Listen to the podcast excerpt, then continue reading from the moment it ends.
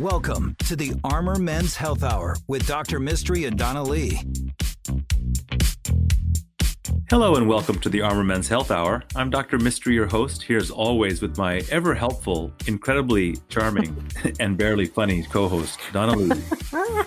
And technologically savvy. You forgot that part. Tech savvy. That's my favorite part. That's, that's the untrue part, by the way. Funny well, and cute, perhaps, but not technologically savvy. It, it, it does. I don't think I said cute. I always say cute. Okay, well, very good. I'm a board-certified urologist. My name is Doctor Mistry. Even just as early as this week, I was accused of this being a some kind of name just for the radio. For the show? Really? Again? Again. I don't know why. Wow. Maybe we need to change your name. No, it's fine. you, you know what? You know what name I'm going to change it to? It's going to be Doctor Longfellow. Mm-hmm. I so remember that I'm not that. Like Doctor Chop or Doctor Les Wang. I'm Doctor I like Doctor Long- Longfellow. Doctor Sonny Longfellow, here to serve. Doctor Sonny Longfellow. This show is brought to you by N A U Urology Specialists. That is the specialty urology practice started in two thousand seven. We have four physician practitioners, including myself. We have five physician assistant and mid-level practitioners. We have three pelvic floor physical therapists, sex therapy, sleep testing. And did I miss anything, Donna? Um, no, we're going to have, uh, speaking of sex therapy, we're going to have our sex therapist on soon. She reached out to me. Back in the rotation of a, the the normal world again, we can have guests. That's awesome. So, I can't can't wait to have them on and talk about why is sex therapy so important as part of a, a comprehensive sexual health practice where we take care of both men and women. Uh, mm-hmm. Although this show is dedicated towards issues that affect men predominantly, we do touch upon many topics that affect both men and women. And, uh, you know, I, I'd say almost without a doubt that most things that affect one partner in a relationship are going to affect the other one. Mm-hmm.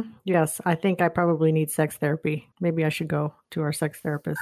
That's Michael right. Maybe I have a sex help. life. How about that? That's poor Michael. He's listening. Okay. He is listening. Donna, uh, how do people get a hold of us and where are our offices? That's right. You can call us during the week at five one two, two three eight, zero seven six two. And our website is armor men's health dot com. You can find out all about our amazing services right there, armor men's health dot com. And you can send your incredible questions that we just We live for these to your urology, to armor men's health at gmail dot com.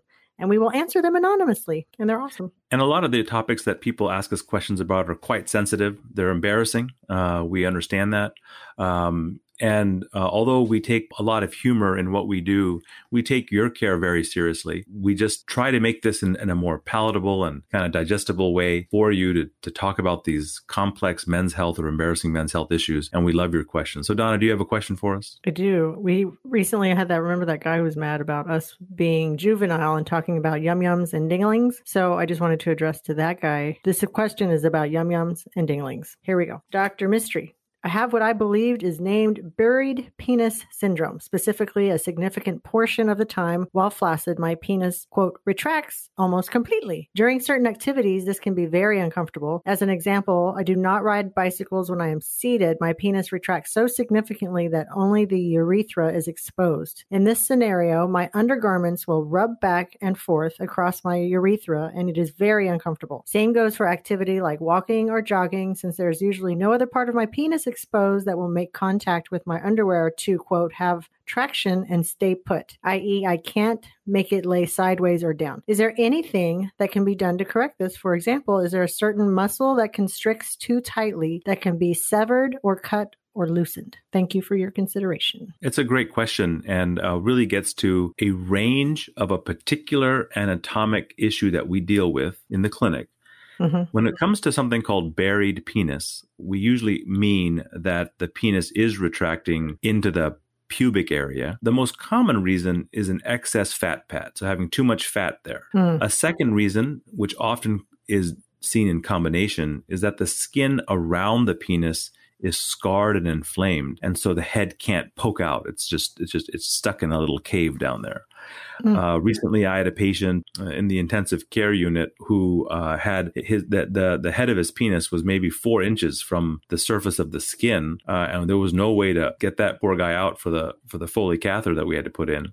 Mm. And in the clinic, we see probably between two and six patients who complain of, of this condition, largely because we talk about it here on the radio. Now, the unique thing about this listener's question is that usually the guys who come in with buried penis aren't mm-hmm. worried about riding bicycles and running. Right. I was going to say, sounds like he's healthy. Usually these are sixty to seventy year old men who are, who are overweight, you know, three hundred fifty pound diabetics mm. who we have to raise it from the dead, the Lazarus surgery, we call it in our office.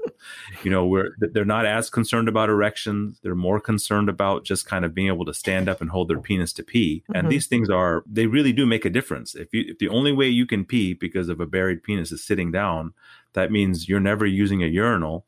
You're always going to have to look for a stall. And um, although this may be something that women co- commonly do, men don't. And that means peeing outside is also off the table because uh, if you have a buried penis, then you're going to dribble all over yourself. So, you know, I know a twenty year old boy man who pees sitting down because he was told by somebody else that um, it'll help his prostate issues in the future. Is that absolutely incorrect? Is that a myth? Is this your own son now you're talking about? Not my son. Somebody's son. Someone's son. Maybe a friend of a friend's son. A friend of a friend's son, maybe. uh, I don't think there's any reason to think that your prostate's going to get better by sitting down uh, when you pee. So, so uh, I'll tell him, whoever that but, was. But for this listener's question, um, and I completely understand uh, what he's saying. He's saying that because only the most sensitive part of his penis is sticking out, it's the only thing rubbing against everything, and it's mm. probably sticking straight out, and it's probably causing him lots of irritation. And so the there are several steps that we would take, um, uh, you know, uh, completely based upon what his physical exam looked like. But there are ways to lengthen the penis. There are ways to um, retract the foreskin and reduce that fat pad that could be existing uh, right around the base of the penis that's pushing and causing his penis to appear or to, to function in a buried way.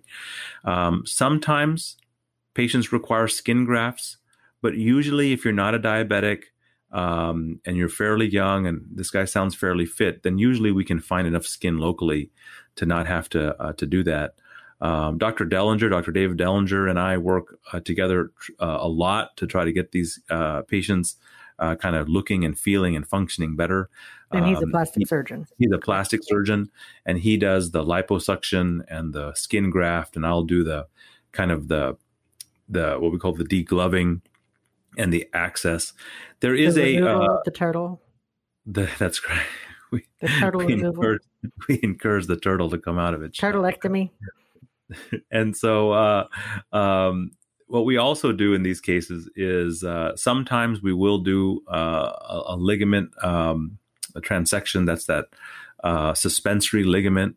Uh, I think that's what the listener was uh, kind of thinking about, was there is something that could be transected to give you a couple of extra inches, maybe an inch or an inch and a half of mm-hmm. kind of lay down length. But if the skin is too you know, bulbous around the base of the penis and the and the fat pad is too big, cutting that ligament is going to do very little to solve the problem. Um, and so although we would kind of, you know, maybe even dismissively talk about a buried penis by saying, well, that doesn't seem like that's big of a deal. I mean, it is a big deal. It's going to mm-hmm. it's obviously causing this listener a tremendous limitation on his on his, on his personal activity. Uh, it is the kind of thing that can be repaired. In some cases, insurance coverage is available for this. In other cases, it isn't uh, because sometimes the liposuction codes aren't covered. And, um, uh, you know, if you're not a diabetic, sometimes it's hard to kind of uh, get a, a what we call a phimosis code in there. Uh, mm-hmm. But certainly we're going to work with you, try to find the way to make this the most affordable for you. Um, if insurance didn't cover it, um, the worst case scenario in a young, healthy guy is usually about between nine and eleven thousand dollars uh, to do the uh, reconstruction. That's with anesthesia and the skin graft and all the post-operative care that you need. And that's, you know, I, I mention prices on this show all the time, so people have some idea of what to expect, you know, and if they're getting mm-hmm. charged forty thousand somewhere and they know that's too much, or two thousand is probably too little. Um, and we have a lot of experience with it. So, Uh, Donna, if people are interested in um, exploring this particular condition further, I know we have a lot of patients that come to see us from other parts of the country. We are completely willing and able to take care of you uh, when you're uh, outside of Austin, although we can't do uh, technically any telemedicine visits if you are located out of uh, Texas. Um, uh, how do they get a hold of us, and um, uh, how can they send us more questions? That's right. I feel like there's been quite an uptick on buried penis syndrome questions just from the show. Wouldn't you agree?